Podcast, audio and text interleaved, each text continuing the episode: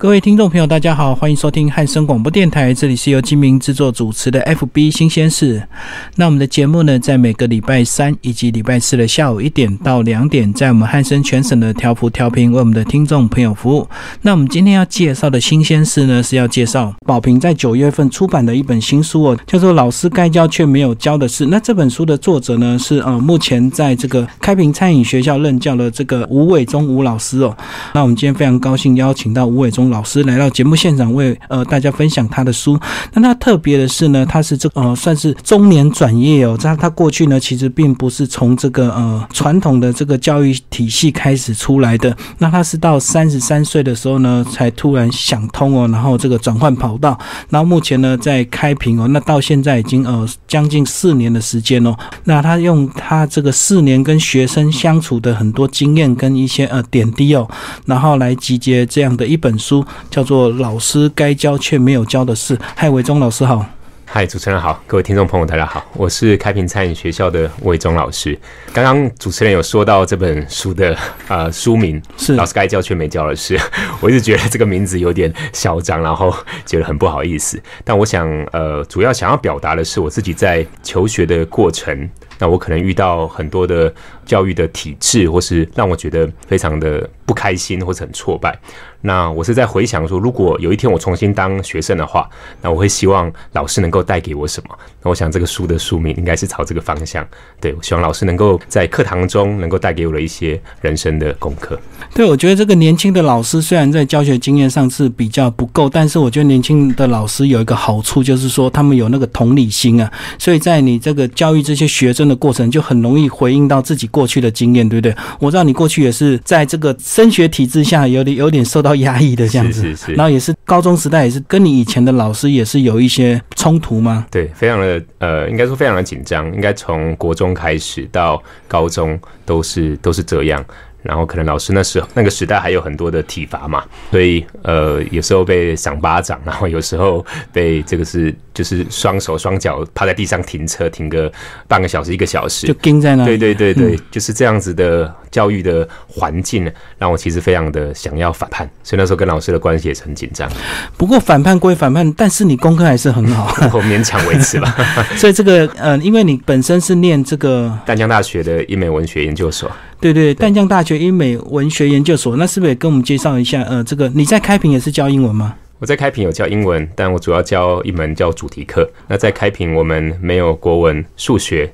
地理或历史这样比较科目性的呃这个课，比较传统的学科就对。我们把科目就是跨学科做同整，叫主题式教学。所以主题是老师自己定定吗？呃，每个学期你会有一个主题？应该是我们有一个 team，我们老师有个 team，然后会每天，然后甚至寒假暑假。会一起开会去讨论，然后当然我们还是体制内的学校，所以还是要符合课纲，然后去去设计一些主题，比方说校庆，这是一个主题；，比方说田野调查，调查食材，这是另外一个主题。就是我们用很多的主题去把一些科目的元素把它串在一起，等于是把很多科目综合包装起来，然后变成一个主题性。对，我可以说个例子吗？就是比方说像学生从高一进来。他们第一个很重的科目叫做田野调查，嗯，其实他需要选定一个食材，然后三五人一组，然后比方说他们选稻米，那我就说一个例子，有一次有一个学生他们选了这个稻米，结果他们到了宜兰的一个叫南澳的小村落，去那里访问，就是真正栽种稻米的人。然后他访问到一个一个种植的人，应该他也不是种植人，他是一个牧师，但是他身旁的朋友都是农民。那他决定把牧师这个工作放下来，因为他觉得侍奉上帝不如他侍奉他，就是把他朋友能够带动起来更好。因为他觉得农民的生活很辛苦，结果他就用行销、用包装，就让这整个好的这个品质的米能够被行销出去。那孩子们就去访问，结果他们访问的过程回来，他们。觉得在这过程他们学到好多，因为虽然那一位被访问者他不是老师，嗯哼，但是他却从这样子一个人身上，他看见哇，原来南澳他这个地方这个地理。它有它背后的故事，有很多农民在那里一起串联的故事，然后也有国文的程度在，呃，国文的元素在里面。他们需要借着访谈、拍影片，然后做很多回来做简报。那包含地理、历史、数学，他们做很多的行销，做很多的调查，很多的科目的元素就在这样被串起来。所以学生最后他回到班上，他们就说：“哦，老师。”我觉得这样子的课程下来，他发现他不会未来不会浪费在他碗中任何一粒米，因为他觉得哇，每一颗米的种植都是很难的，都是很困难的。哦，所以还好你在这个开平餐饮学校任教。我觉得你要这种例子，如果在普通高中，这个可能就会被家长投诉，因为学生访谈回来之后，他可能会改变他的志向，他要去种大米，对不对？所以家长可能会崩溃。对啊，其实我们开平也强调顺性发展了，就是让学生能够慢慢去摸索出出一个属于他们自己的未来。刚刚听过你这样的分享，应该就能够感受到，其实这本书的很多内容呢，就是因为呃，你们透过这样主题式的教学，其实你跟学生会有更深入的一个互动，对不对？是，不是只有呃课堂上我教你国音数这样子。对。但是我觉得一开始我想要先问这个老师该教却没有教的是，读过这本书的内容之后，其实很多该教的，我觉得是家长，对不对？但是应该说是共同，对对。那但是为什么这个呃，等于是家庭教育该教的东西，然后学生到了这边因缘机会变成你的学生，然后你哦，你反而能够加入更多其实生活上本来家长该教的这些事情是。比方说，我觉得我有时候回过头来再思考，呃，我在整个求学的过程，OK，这些老师们带给我。国文的知识、数学的知识，或是这些科目性的知识，但当我毕业之后，哎，我发现这些东西我好像带不走。所以，其实，在开平，我们还蛮强调一个东西，叫做带得走的能力。对，所以我们会希望学生在呃学校里学会了一些事情，他是能够带得走，带到社会去的，能够去应用的。那我就在想，就是那我自己呢？我是在什么时候学到这些事情？的确，就像这个主持人说的，就是在这个家庭里面，或是当我自己出去社。会有一些闯荡，有一些跌撞的时候，我发现哦，原来这些东西对我好重要，然后我才会在课堂中才把这些元素去，比方说反思，比方说责任，比方说决定，或是什么叫长大。我觉得这些东西元素，我就觉得我希望能够带给我的孩子。然后我知道这个呃四年的时间出这本书算是非常快的速度，因为可能很多老师他可能要累积二十年的经验，他才有办法出这本书哦。那这个书呢，是不是也因为你们这个创办人呃这个下创办人有要求你们老师每天要做日记，对不对？所以也是因为这样子让你能够 真的很了解这么快速的这个把心得整理出来。对对对，其实下创办人啊，他其实很强调就是希望我们老师在教学的过程也能够学习，就是我们每个老师都是学习者，所以他呃在我们呃开屏的。老师需要每天都写一个反思记录，我们叫做六步，就是把一天的呃经验、印象比较深刻的事情啊写下来。那我觉得借着这样子的写，就是每天写、每天写，我发现我这几年累积了好多跟学生的故事，是是是。然后借着整理，我觉得就是一本书的出现。对，是四年的这个呃日记这样子，对 不对？所以其实四年可以写非常非常多的东西。如果天天写的话，哈，好。那这个一开始可能要先跟我们听众朋友介绍一下，说你为什么在三。三十三岁那年会突然想要当老师，因为你过去其实有非常好的工作，你是做呃编辑行销业务，是，然后这个说穿了就是商业的一个工作，然后都是为钱打滚，没错。那这个老师是为了学生，而且。真的要当一个好老师，其实很多时间是不能计较的，包括你的呃下课后，或者是你要花更多的心思去辅导那些学生，甚至你可能还要假日还要去做家庭拜访。对，那先跟我们讲讲三十三岁为什么会突然这样想通了？我觉得我从呃退伍之后，我先做了一个网络行销。然后做很多像 Google 关键字类似这种，然后后来我就做了编辑，然后经营脸书的粉丝专业。我发现我可以从一个呃粉丝专业，从可能几百人的粉丝，最后经营到好几万人。是，然后很多的讨论，很多的赞，很多的留言。我也办了很多网络上的活动。可是我发现，呃，这么多的活动，我跟好像这么一大群几万人的粉丝，可以有说有笑。但是那个所有的发生都是在网络上的，我看不见他们，嗯，他们也看不见我，那个人跟人的距离感觉好遥远。然后也因为我在呃教会好多年，我也陪青少年就办很多活动。我发现我比起在网络上面对这个虚拟的这个人群，我更喜欢就是去面对人。发现人是很很有趣的，而且我很喜欢去陪伴这些年轻的人。从他们身上，我可以看到，其实我呃如果曾经我从头再来，每个人都有很多不同的可能。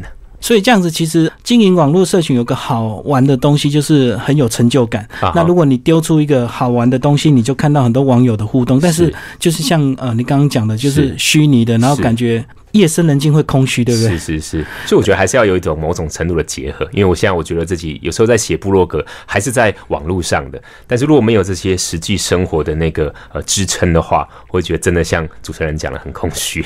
哦，所以你过去就是担任小编的工作，这样子是小编对。然后现在呢，这个我觉得各媒体这个几乎都要学会经营这个粉丝页，所以我们就看到很多小编、鬼编、靠编，什么编、天编什么，反正呢自己取了很多名字来自娱于人这样子。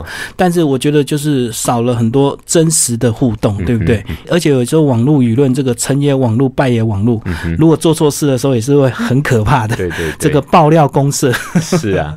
然后这个当你决定这个转换跑道担任老师之后，自己跟自己的家里有没有一些沟通？啊，还是完全自己就就拿定主意就做了？那个时候，呃，应该应该说我刚结婚不久，嗯，然后那时候就是小家庭，我跟我太太。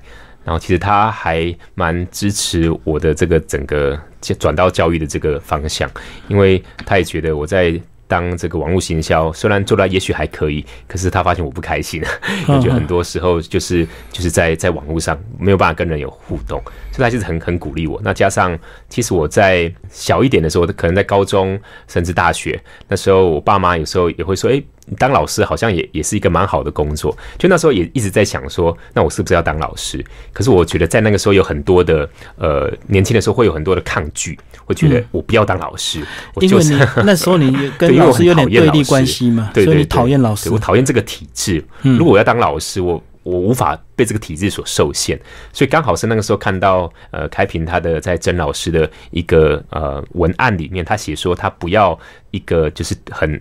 一般的老师，他想要一个非典型的老师，是，就他希望一个老师是愿意花时间去陪伴学生，但是还是有基本条件是什么？哦，当然，当然就是啊，还是还是英文啊什么的。对，那我觉得就是我看到这个，我就觉得很受吸引。然后我觉得我我我的确希望成为一个这样是陪伴孩子的人，陪伴他们找到力量，陪伴他们找到方向，陪伴他们去面对未来的社会。所以这个好像就是为你量身打造的一个工作，对不对？我真的这么觉得。英语来讲，你本身就是英语科系，所以这个语言能。力没有问题，那你自己刚好也经营这个网络社群，所以你有很多这个跳跃式的一个想法，刚好是传统老师他们在学院没有学到的东西。是是是。然后这个一开始教学到现在四年嘛，吼，那是不是跟我们讲讲？一开始难免也会有一些冲击，因为你所教的那个学生并不一定能够感受到，对不对？对。而一开始，我觉得带给我最大的冲击就是，常常有人说，可能我适合当老师，因为可能我在台上好像可以讲一点东西。那我就发现，我带着这种感觉来，就是我想要教我的学生，我想把很多我知道的教给他们。但这个教这个迷思，我发现其实学生根本不鸟你。当我来到课堂，对他们，当我来到课堂的时候，哇，我就发现，就算我准备的再好。我老婆常跟我说：“哎，晚上不要再备课了，不然就会变备课汉。”她讲一些冷笑话。无论我准备再多的课程、再丰富的内容，但当我到课堂，我发现我的嘴，我永远抵不过。抵挡不过那个这么多张嘴，不是不是，不只是嘴，还是他们手中那个荧幕，因为那个荧幕是一整个娱乐世界，所有的媒体声光效果都在里面，我敌不过 iPhone 啊。对，那不管我讲的再多精彩，所以我发现一开始我是很受挫折的。那后来我才发现，原来学生不听你是因为你跟他没有建立任何的关系，他不听你是因为他不觉得你在乎他们。我发现我开始去换位思考，我发现如果我是学生的话，我希望遇到一个怎么样的老师？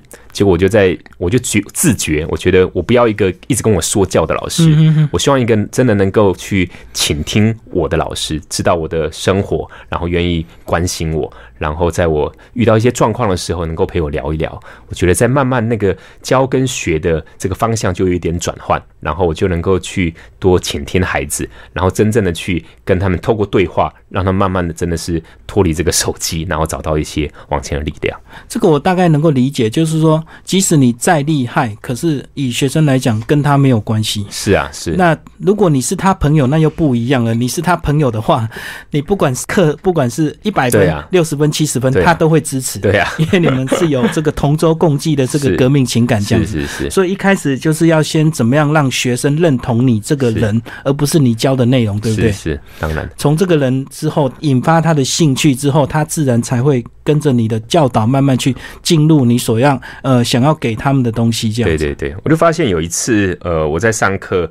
一整个学期下来，一个一个学生他从头到尾都没有理过我，他都坐在窗边，然后看着窗外，然后玩他的手机，然后一脸很忧郁的样子。结果有一次呢，在学期接近接近期末的时候，他们在上体育课，刚好我空堂，我就看到他一个人坐在那个篮球篮筐下，我就想说，嗯，我从来好像没有跟这个学生就是建立起关系，或是跟他好好聊过。我就走过去，我就问他说：“哎，你最近还好吗？”结果他就觉得，哎，这个老师好像从来。就从来没有老师这么靠近他，然后跟他说话。那他他突然有一点，我可以想象他一脸非常讶异的样子。对啊，对啊，对。结果他就开始说，他最近家里如何如何，发生什么事？对，然后他的他也在打工，然后遇到一些挫折。我就从他的生活开始，我就开始跟他慢慢去分享，然后去听。哦，原来一个孩子他能够竟然承受这么大的压力，包含社会的，包含家家里的期待。结果慢慢他就刚当他。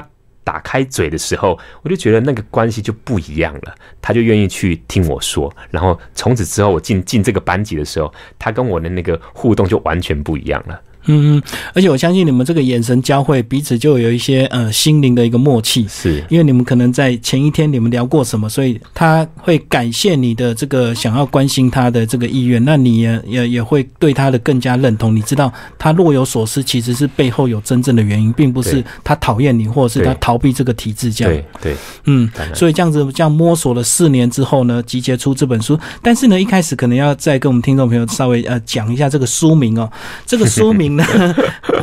你可以来稍微这个解释一下，其实你心里并不是本来是这样的一个书名，但是站在出版社的立场，他就要耸动这个标题要一鸣惊人。所以说，呃，我相信你这个以四年的时间来出一本这个老师该教却没有教的事，你心里还是有一点恐慌，对不对？所以本来的书名不是这样，稍微介绍一下。本来的书名我觉得还有点弱，它叫做比成绩更重要的事。可这样比较中性啊。对了，是不是比较中性？对对对对。但出版社就给我一个哎，另外一个建议，我觉得哎。好吧，就是听专业的想法。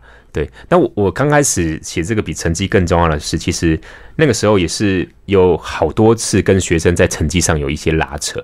比方说，嗯，有一次这个一个学生来找我，他说他他的某一科被当了，我当了他，然后然后他就很心里很不平。他就觉得哦，好像老师你有业绩压力，好像你一定要当掉，每学期一定要当掉多少 多少的配比，就是这是你的扣打，然后我就是被你当掉的扣打这样子。那我就跟他谈，我跟他谈了很久，可是他还是不认同，他没办法接受。那我就在想说，对，那成绩这件事情，我们从小到大都好像看一个学生都用成绩来评量一个人。好像我们是在一个很长的马拉松的赛道上，你只有不是第一名，马拉松第一名，不然就是在最后一名。你你会被这个马拉松这一个很长的线去排列顺序。那但是我发现，其实每个孩子他。很难去用成绩去看，你要怎么去看到一个孩子他的创意？你要怎么看到一个孩子跟愿意跟人互动的那种自信？或者当他站在台上，他能够去诉说一些事情？我们要怎么去评量这些事情？所以我就发现，其实呃，我在课堂上我会更在意这些比成绩更重要的事，或是跟成绩不一样的事情。就像我刚刚提到，包含自信、尊重这些比较品格上的事情。其实任何一个老师都并不是真的愿意当学生，当然，但是。你要宽松的话，宽松还是要有一个基本的这个标准。比如说，你不想当他，可是学生你好歹也做到五十分或五十五分嘛。是是。那我就睁一只眼闭一只眼，加个几分，让你六十分过去。可是如果你只有做二三十分，我怎么闭着眼睛让你过都不可能，对不对？对对。所以应该是这样的一个想法的一个差距。是。嗯，有些学生这个连。交作业都不交，或者是考试他真的考零分，却指望你能够帮忙让他过，然后他就毕业了，然后怎么样怎么样？嗯哼，我我相信过去也有很多呃老师跟学生都有这样的一个冲突。另外，在呃成绩我多说一点，其实当很多从国中上来的学生，当他到了一个高中或到开平这么一个新的环境的时候，呃，我都会在第一堂课问他们一个问题。我问他们说，呃，如果现在不要想说大人要你学什么，或是大人对你的期待是什么，也把成绩这些事都忘掉。如果你可以自由选择，你会选择你想要学习什么事情？是，如果他自己能够主导自己的人生，他想要学到什么？那我发现，当我这样问的时候，孩子的眼都很茫然，因为他们发现，哎。没有人问过我这样子的问题，所以我觉得就是在来到高中，我觉得我很在乎的就是让学生去翻转，就让他能够去思考到底他要什么。到底他想要学什么？那我觉得这个想要学什么会根据他未来的目标而定。所以我们有一堂课叫做“三十五岁名片”，就是让学生在开学的时候，他去对去想象一下，如果他今天三十五岁，他希望自己是一个什么样的身份？他希望他的职称是什么？他希望他在哪一个饭店或是哪一间餐厅里面服务？然后他就会开始思考说：“哦，那我三十五岁，我要成为这样的一个人。那他从现在可以怎么样开始为自己的人生做准备？”他现在二十岁，然后三十五岁的名片，所以他有非常充分十五年的时间 来为自己做。努力，所以其实呃，十五年后你想要变成什么样的人，基本上都是有可能的，是，对不对？对，嗯，所以其实就是从啊一阶一阶的目标去开始去看，比方说他发现他想要成为一个啊民主民民厨，他想要做江正成，他想要做阿基师，那我就问他说：“那你发现，在阿基师的身上，你看到什么样的特质？”然后学生就会开始思考，去看说：“哦，原来他需要，可能他需要刀工，他需要很很多的技法，他需要有自信，他需要讲话能够很流畅之类的，他就慢慢可以去找到他能够学习的方向。”哦，所以这样的课程也是配合你们这个呃开平餐饮学校的主题式学习啦，是是，比较能够跳脱这个传统的这个呃学制的一个教导，就是不是只有传统的国音数或者是餐饮科的专业这两这两大部分而已。是是是。好，那聊到这边我们要稍微休息一下，但是休息之前呢，可能要再帮我们介绍一下你这个国中听了这个 一首歌之后，让你开始非常认真的学英文哦。呃，那我知道你自己也会唱，你先来帮我们清唱一下吧。Do you hear? The people sing. OK，还是我先说一下它的前因后果。对，就是那个时候，我国中刚开始接触英文，我也是很讨厌英文。我觉得英文对我来讲，我为什么要学外国人的语言？是。那直到大概国二、国三，我家里有一个这个储藏室，就是爸爸会堆放一些事情东西，那结果我就翻一翻，翻到哎，有一个录影带，那个时代还是录影带，我觉得它的封面让我很好奇，我就放进那个呃里面录放影机。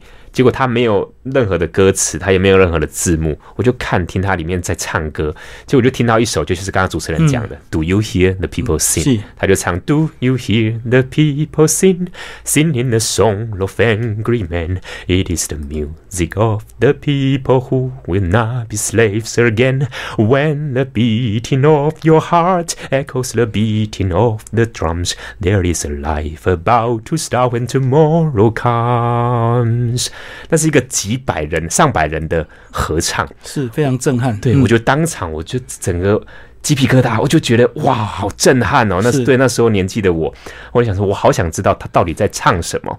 然后我就开始翻我们家里呃我有的一本叫做远东英汉词典，然后就一个字一个字的查查那个什么叫做 here，什么叫做 sing，什么叫做 people，然后慢慢一首歌就拼凑出来，然后又花了几个月就把那个整个音乐剧叫做悲惨世界叫查出来，听得滚瓜烂熟。对对，结果后来我就发现，哎，我爱上了英文，但其实不是不是爱上英文，我是爱上英文，它带给我的一个很广大的世界。所以那时候我就觉得，英文的确你直接去学它就觉得很无聊。但如果我也常跟学生讲，如果你能够找到一个你自在的学习的方式，你喜欢的学习的方式，那同样的科目、同样的内容，你会发现哇，完全不一样。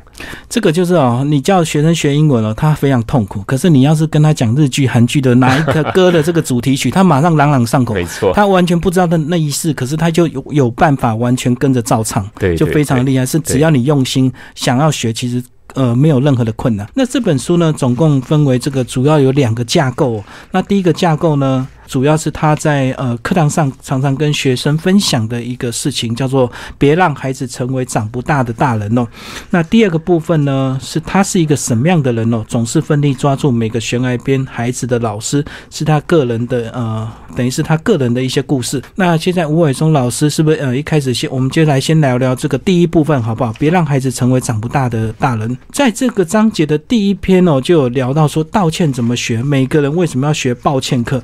哎。跟我们讲讲为什么你会想要教孩子教他们怎么样来道歉？因为其实对有些人来讲，觉得道歉就是很简单的一件事嘛。那只有分两个，一个是真心的道歉，一个是虚情假意的道歉，应该就是这两个而已嘛。对，其实我常常会看到，就在我之前的学生的经验来讲，就是当好像老学生做错事了，嗯，老师就会把他们抓到学校的办公室里骂一顿，对对对，然后说啊，你跟他道歉。然后你跟他道歉，然后双方握手言和。是是是。但呃，后来想想看，其实这样子的动作到底有几分的真实？那呃，我在思考说，其实，在很多在社会里面，呃，我们很多看到很多媒体啊，他也讲到很多的道歉。但我觉得很多的道歉，我去思考说，这些道歉到底他怎么样做才能够真正让对方能够真正感受到，而且觉得他被接受、被听见。那我觉得道歉本身，它应该是一件很有慎重、然后有分量的事情。当我们说对不起的时候，这三个字应该要掷地有声。所以我会觉得道歉。好像很很容易，你说对不起啊啊就不好意思嘛，嗯嗯啊不然你要怎样？对 对对，我就做错了嘛。其实常常重点不是你有没有道歉，重点是你用什么方式去道歉。那我想分享一个我的经验哈，就是那时候在开平，我们学生都会去主办一些学校重要的一些活动。那有一年呢，他们就办那个校庆，结果这些呃。这些执行的学生团队，他们有十多位同学，他们在最后要举办的前几个礼拜，他们就进到老师的办公室去分享说：“哎，他们想要办一个什么样的校庆，然后用 PPT，然后又穿这个西装，然后去正式的做简报。就简报完，那个带头的这个呃学生执行长，他就带着全部十多位的孩子，就九十度跟老师鞠躬，然后道歉。他们说。”老师不好意思，因为我们花了很多时间在吵架，然后我们时间没有规划好，结果我们就其实还没有准备够好。但是请老师再给我们一点时间，我们一定会把。校庆做的轰轰烈烈，做的非常的精彩。其实我发现那一个过程就让我真的很感动，因为其实我觉得做错了真的不是一件呃很丢脸的事情，因为我们都不是完美的人，我们很长都会都会这样。但重点是，当我们做错的时候，我发现学生在这个过程他就能够去意识到，哦，原来他没有做好，但是他愿意用一个态度来。去让大家知道他们可以做得更好，我觉得这也是我想要在课堂中带给学生的事情。我觉得你当下应该非常的惊讶，因为以你过去的这个呃背景啊，这个比如说我们去做网络行销，我们要去跟业主提案，那提案之后，我即使只有准备六十分，我也要现场讲的好像一百分，我绝对不会承认我只有准备六十分。对对对对对，结果学生反而是。呃，很真诚的道歉之后，能够呃，希望老师再给他多一点时间，其实他们一定会做得更好。这样子，对对对。那其实有时候我在课堂中，我也会常跟学生道歉。比方说，当我讲错话的时候，当我也许说话比较粗的时候，或是呃，当我在一些细节没有弄好的时候，比方说有一次，呃，我在打成绩的事情上，哎，有有我出了一个一个缺陷，我没有没有弄好，就后来就做了一些修正，可学生就会觉得，哎。到底发生了什么事情？他们也好像也也不太清楚到底发生什么事情。就那一天我进进课堂，我就很直接的，就是跟孩子们说：“对不起，老师做错了，老师没有做好。那我是因为怎么样怎么样，所以让你们受到了这个权利上好像有一点损失。然后我很正式的跟你们道歉，然后希望你们能够接受。那我发现其实。”当呃老师能够用这样子的一个态度去面对学生的时候，当学生发现哦，原来老师也会犯错，是因为老师不是完人，不是老师讲的话都是对的。那我觉得当学生有这样的体验的时候，他会觉得，哎，其实老师他也在学习，然后老师是把我们当做是大人，嗯，他也愿意就是跟我们很很有很真实的互动。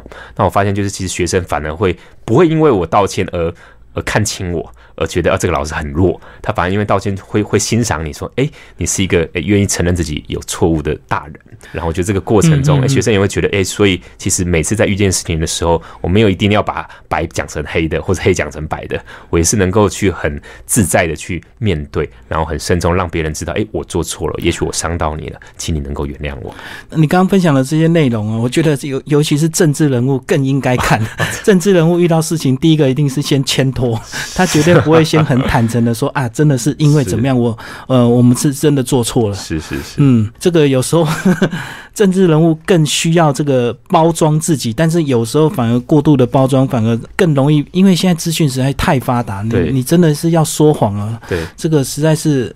很难啊，都会被漏手。大大家不会再那么傻了，以前 或许还比较容易这样混过去啊。是，所以我觉得现在反而这个很真诚的道歉，而且呢，你是以身作则，是，你是身为一个老师，你都愿意先道歉。那当学生慢慢感受到你的诚意，以及经过时间的一些演变之后，他慢慢会学习到，其实道歉真的。不是什么天大地大的丢脸的事情，真的，嗯，老师都愿意这样带头做。那如果下次他们做错事情，学生彼此之间，或者是学生对老师，或者是当他们学到这些东西回到家里之后，有时候跟父母亲道歉，那个都是一件很自然的事情啊。对，嗯，因为他们已经学会，然后已经习惯了。对。道歉真的是一个人他一辈子都会不断遇到的事情，永远都在学习。没错，其实到了年长，这个有时候我们，因为我们毕竟大家都是人，那有时候有情绪，然后有时候有一些家庭因素，隔天可能上课就怎么样了，出了一些状况。是是，我觉得很真诚的就道歉，没有什么了不起的。很多老师，尤其他教的越久，他越拉不下脸，对不对？嗯，他不想承认他的错误，像我，所以他又要展示他的权威，这样。像我国高中遇到老师，在我印象里。没没有没有道歉过，不管他说了什么做了什么，他好像觉得诶，他就是王，他就是课堂里面的王，他是。王不会做错事，在我的印象中，好像老师就是这样。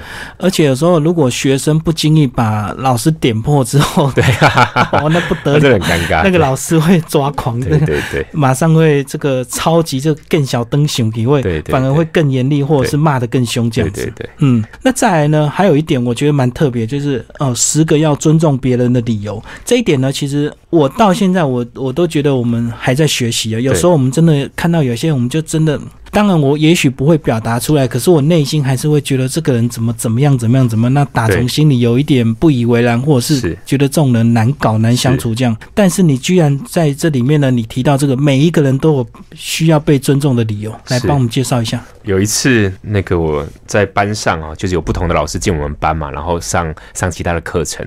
那我发现，当学生在我的课堂，他们都好像很很很很愿意、很专注，然后很愿意学习，表现都非常好。可是当另外一个老师进班的时候，学生上到另外一个老师的课的时候，他们却有一百八十度的转变。是。那我当我听到这个老师说出我们班的状况的时候，我心里就很纳闷，说：“嗯，这是我的学生吗？这是我认识的孩子吗？”结果我就有一天，我就偷偷过去看了一下，就发现真的在课堂中，他们完全是不同的人。那结果后来我就进班，我就在学期末，我就跟学生聊一聊，说：“哎，为什么你们会有这样不同的想法？”然后学生就说：“啊，他们就很很直率，他们就觉得，哎，这个老师因为你人很好，我们很喜欢你，所以我很尊重你。是，但是那个老师我不喜欢他，我我不想尊重他。我觉得学生的他的反应是很单纯，他觉得有些人值得尊重，好，有些人不值得尊重。那但是我后来就觉得这件事不能这样子，我就。”就是学生，如果他能够选择，他是选择性的尊重人，那到未来可能会发生很不好的事情。所以后来在期末的时候，我就邀请这位老师进到我们的班上，然后在我的课堂中，然后我就让学生做一个圈，做一个圈，然后让啊这个老师跟学生们有一些对话，然后。我就先让学生们去说一说他们为什么会不尊重老师，他们不喜欢老师的一些原因。就有些学生就开始讲说啊，因为老师可能这个用成绩打压他们，或者说成，或是老师可能讲话可能没有那么的有趣，或是之类之类的。然后后来我发现这个老师他在听，他听了大概二三十位孩子一个一个说，当然也有孩子说很好的那。这个老师听完之后，他就脸就非常的 就是凝重，然后他也他他也也没有到铁青，我觉得他在 他在思考说他可以怎么说。结果他当他在讲的时候，他说他以前其实是带这种应该说是这个有一些障碍的孩子的一些这种关怀的工作。结果他发现他其实最在意的不是成绩，他最在意的是让学生能够成长。但但是他当他听见这个班级的孩子竟然这样讲说他是用成绩打压他们的时候。他觉得好难过，好难过。然后他说，他是过程中他做了什么样子的努力，然后他的一些背景，然后他的一些怎么想。我觉得当他在说的时候，他说这一段他自己人生的经验的时候，学生听到了另外一个他。嗯，当他们彼此有一个理解的时候。我觉得学生对他的对这位老师的看法就完全不一样了。嗯，我发现那一天当这个老师在讲的时候，他就流泪，就发现在场的所有的学生大概有一半也在流泪。他们发现哇，原来这个呃不是只能够用用一个表象。我觉得啊你怎么样，我就不尊重你。其实每个人他背后都有很多很多的故事。那当我们用一个不尊重的态度去否认的时候，那很容易就是看不到一个他背后更有故事的那个后面的生活这样子。你这样讲，我非常佩服那位老师哦，他还有 有有这样勇气，因为其实坐下来感觉说的好听，也许是互相一个沟通啊。但是呢，如果以这个老师的立场，有感觉就有点像一堆学生讲他为什么不喜欢他，有点像公审大会，对不对？所以这个老师还蛮有勇气，愿意这样参加。因为其实，在开平，我们老师跟学生的关系真的很近。嗯，那每个老师其实也都会希望听见老学生的一些回馈，是他想要了解，哎，为什么学生这样看他？然后真的是借着很多的对话，双方的看法跟想法都会改变。所以我们也是让学生练习去说话。那即使他也许他不喜欢，但是他也要能够说得出他为什么不喜欢。他不能只是说啊我讨厌，然后就怎怎样怎样的。他能够说出他的内在的一些原因。那借着这样子的说，其实大家都就愿意能够去。听背后不同的故事，就是不喜欢可以不喜欢，但是你要说出理由，然后让事情有一个更好的一个方向去发展，而不是纯粹就不喜欢，然后你也也让老师完全不知道你到底不喜欢或者是排斥在什么地方这样子。嗯嗯，我觉得这个呃也是开平整个呃学风的也非常特别的一个地方哦，能够让你这样有机会去发展个人很多。你曾经呃，国中、高中看到一些过去的那种体制，然后呃，能够有机会去实验、去尝试自己一些新的一个教学方式，这样子。对，我觉得开平的那个创办人呢，夏慧文博士也真的很很有勇气，他都让我们老师去试着去做自己，去找到自己的最适合的教学的方式，然后慢慢哎，我们老师就会觉得说，哎。当我们用我们喜欢的方式去带孩子的时候，孩子也很喜欢这样子的课堂生生活。而且书里面也有提到，你们还有到奥地利去考察，是不是？啊，对，那是我去年就是我跟那个夏夏创办人，还有正大的教授，还有几位偏乡学校的校长们，去奥地利的第二大城叫格拉兹去做一个教育的访查，去看在地的国小的这个偏乡教育的。国小的学校，他们怎么用混龄教学去带孩子？嗯，对我觉得那一次也是让我真的去见识到，原来国外是他怎么去尊重每一个生命，然后让学生去能够去自学，然后呢，甚至彼此教学，然后在混龄中去慢慢找到自己顺性发展的可能。嗯嗯，那我觉得其实有时候常常去国外，再对照回来，哎，我们自己的教育就会有很多很多的反思。所以教育真的有很多的方法。各式各样的方法，只要能够帮助到小孩子找到他们自己人生的方向，倒不是又呃要强迫一定要他们在这个阶段学习到多少东西。是，当我们以为说这是对他好的，其实反而到最后是害了他。这样是是是。我发现其实像是我们常常就说小孩好像这个年代这个时代的小孩都不知道自己要什么。然后问他说一问三不知，我们常常当然就觉得啊，好像你们怎么都没有自己的想法。嗯嗯。可是有时候换个角度来看，其实小孩子为什么没有想法？有时候是因为当他表达的时候，大人才不理他。他可能开头讲第一句就被骂了，对啊，他就久了就不讲了。他何必要说呢？所以这个可能称为叫习学习到的无助啦，就他觉得反正他表达他也没差，那反正我就在我的这个十八岁以下，我就照着大人要的模式走。那等我未来毕业之后，那我再做我想做的事情。那我觉得其实，在开屏，我们就会让学生慢慢去思考，去试着表达，试着找到自己。然后才有机会去真的是为自己的决定去负责。我觉得这个有时候学生他说不知道或没有，其实是他不想讲。那你可能问第一遍没用，你就要问第二遍、第三遍、第四遍，或者是在不同的时机问之后，也许他就会讲出来。当他愿意讲出来之后，其实才是真的对他有帮助。是是，嗯嗯。介绍这个书的这个 封面，这个书的封面是你的自画像，但是不是你画的。对对对，来帮我们介绍一下。呃。我老婆在家里做那个呃，做就是画瓷器彩绘，然后他其实有一些插画的底子。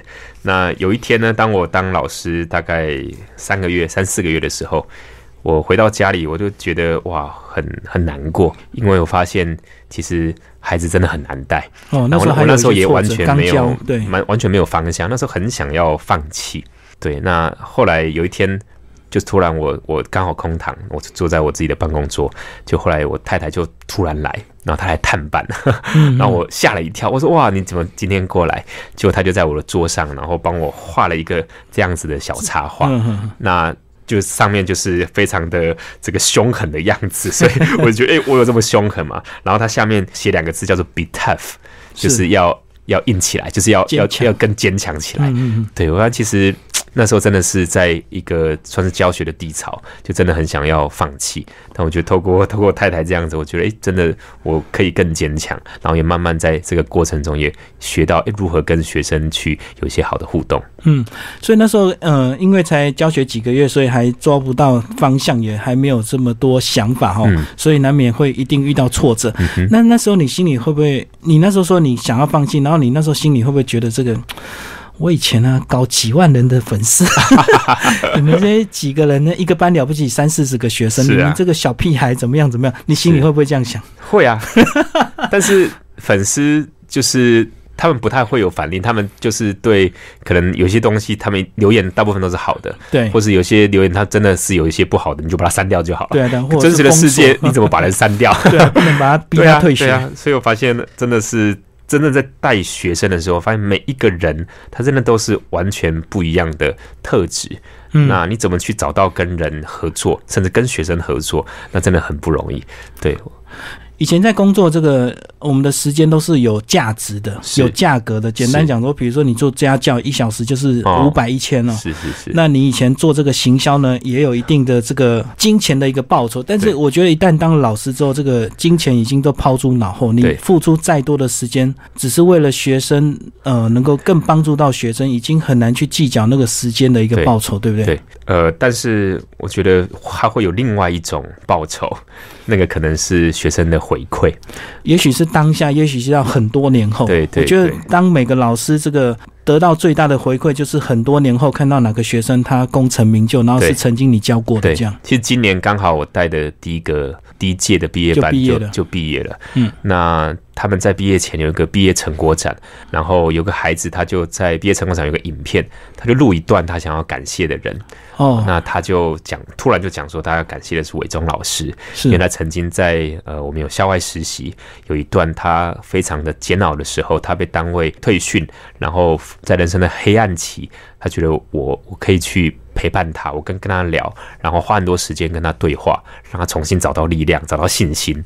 我听到这一段，我发现哎，好像有这一段吗？我都有点忘记了。可是我觉得那个老师的那个回馈或是价值。或是报酬，真的就来自每个学生他对你的感谢啊！我觉得当有一个人他说我因为。一个老师而改变，我觉得这样子的呃话对一个老师他是多大的正增强，我就觉得我有那个热情跟有那个热忱，能够去继续投入我的时间跟我的这个体力。而且主要是你也不知道他会有这一段，是真的在毕业展才突然看到这样，真的，因为当下他他就觉得哦，好像都是理所当然的。当下对啊，你就是你就是老师，你就要跟跟我谈。有时候学生在当下你去你去陪伴他的时候，他不会有特别感觉。可当他可能过了一年，过了两年，是他在回想这一段。他发现哦，原来那一段是对他人生有帮助的。嗯，我觉得还有这个，现在很多老师就是少了一些耐性了，就是是呃，看到学生不好，马上就把他贴标签，他是问题学生，或者是怎么样怎么样，就宁愿就把时间用在功课好的学生上面，那些人就把他当做放牛的学生，这样放弃掉了。是在上礼拜刚好在我的课堂，我们在教这个网络礼仪，网络礼仪，结果有很多孩子就说。他曾经在这个网络上被霸凌过，然后又有些孩子他就讲说，他其实在网络上曾经霸凌过别人，讲了一些不适合的言论。那我就请这两派的人哦，到到到这个台上，然后去分享他们 曾经做了什么，然后为什么会这样做。然后被霸凌的就讲一讲，就觉得哇，很很难过，因为那个时时候国中生，他觉得哦，他讲的过程全身都在抖，他就觉得那个呃伤痛到现在还没有办法抹平。那我觉得，当很多学生听到这一段，他就去知道哦，原来就是被霸凌者他经过了多多少的痛苦。那我要讲的重点是，当这两边代表的学生们都讲完之后，我问他们一个问题，我说：那你们曾经就是我问说霸凌别人的人，霸凌者说，你有没有曾经在网络上别人讲过你一些不好的话，或者你曾经被霸凌过？那他们就说有。那我说，那你请走到另外一边，从霸凌者走到。被霸凌的另外一边，然后我问被霸凌者说：“那你们有没有曾经就是霸凌过别人？”他们也也大部分都说有。结果这两边的人就交错，就走到彼此的那一边。我就发现那一刻标签就落下了，标签就被拔掉了。原来霸凌者跟被霸凌者，好像我们以前都以以为是高墙的两边，但是我们现在才发现，原来每个人他们都是人。是 OK，他们都是这个有有感情，都是很脆弱，都有很多的伤痛，都有很多的愤怒。所以其实孩子就看见，原来我们以前常常标签人，也许在我以前我也常常会标签学生，但我现在就发现，其实每个学生他可能有一些的行为，那可能是他当下他的一些的一些反应的一个行为，那个行为不一定会代表这就是他的总和。所以，我如果如果用一个表象、一个行为、用一次的动作来判定一个学生是一个怎么样的人，那我觉得那个太抹灭一个人的价值了。嗯嗯嗯，好，那最后呢，这个书呢，呃，在最后一篇呢，也有提到这个学生教你的十五件事，我觉得呃，这十五点呃讲的非常好，帮我们介绍一下。而且这个并不是在你最近才写出来，这个是在你才教两三个月，你就有这么深刻的这个感想，这样。对，那个时候写这一篇是我带第一个班级，它叫做下班。夏草的夏，夏草的夏，对，那但是我觉得那时候就被老学生吓得皮皮喘，让我很想要放弃。但是我觉得带完两三个月之后，哎，我就发现跟学生那个感情跟那个关系就不太一样。嗯，对，那我就写了几个点，比方说我的第二点，我就想写说代班就像谈恋爱，每个学生都是我心头的一块肉。嗯，我就发现其实跟这个我们谈谈谈恋爱很像，我们有蜜月期啊、磨合期、争吵期，是，但是。总是呢，我的心就是挂在这些学生们身上，对我就觉得那个东西，当我越付出，那那个东西是很有价值的。那比方说第六点，那我觉得其实很多学生他会无法感受到大人对他们的爱，但是呃，我觉得在我的课堂中那三个月，我就花很多的时间，很多的热血去陪伴他们，学生都有感觉到，因为当我关心他们的时候，他知道，然后。呃，我的心的确放在他们身上，他们也真的是感觉到，哎，我对他们的爱。呃，尤其是这一点呢，这个女孩子感受最强烈。这个男人到底爱不爱她，还是嘴巴讲的，他们真的感受得到。对，我太太什么都知道。是啊。好，那再还有一个，比如说第九点，这个绝对没有坏学生，只有找不到学习动力的学生，这一点也非常的棒。对。呃，其实我觉得在生物的本能啊，每个人都是想要向上去发展的，但是常常就像我刚刚提的，因为大人的贴标签，让他们放弃就是学习的机会。对，那我觉得我就有一个信念，就是我不太相信有一个坏学生，或是一个不值得被爱，然后被启发或是被引导的孩子。对，那很多的行为，就像我刚刚说，可能是表象。但是他也许他的心里在呼喊说，他想要长大，他想要学习，但是他没有办法被认可。当一个孩子没有办法被认可的时候，他觉得他做的努力都是白费，那他宁愿不要不要努力。所以我觉得，就是当老师去面对这样的孩子的时候，如果我能够给他多一点的空间，如果我如果我能够去多听他一些，那其实我发现这四年来，我看到很多学生都因为他多被理解了一点，然后他的力量就多出来了一点，他的人生有很多的改变。我相信绝对没有这个。烂学生呢？这个当一个学生，他成绩好，他天天被赞美，他一天到晚被呃这个同学崇拜，他很自然就会一直更认真的学习下去，因为他找到他生命的一个成就感。是是，所以这个还需要很多这个老师多去关怀理解学生呢。好，最后那个伟忠老师帮我们总结你这本书啊，呃，你这个目标的读者好不好？你是希望给这个家长看、学生看，还是给其他的老师看？